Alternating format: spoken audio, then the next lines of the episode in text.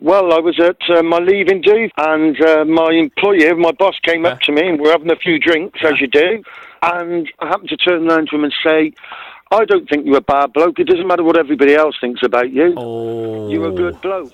And I don't think it went down too well. No, the, the beauty of that, of course, was the fact you were already at your own leaving do anyway. So That's right. And uh, I think a few of the other chaps, they were looking at me as if to say, What have you said? yeah, What did he say? He wasn't too pleased. no. It, it was. It was. It wasn't what he said. It was the look he gave me.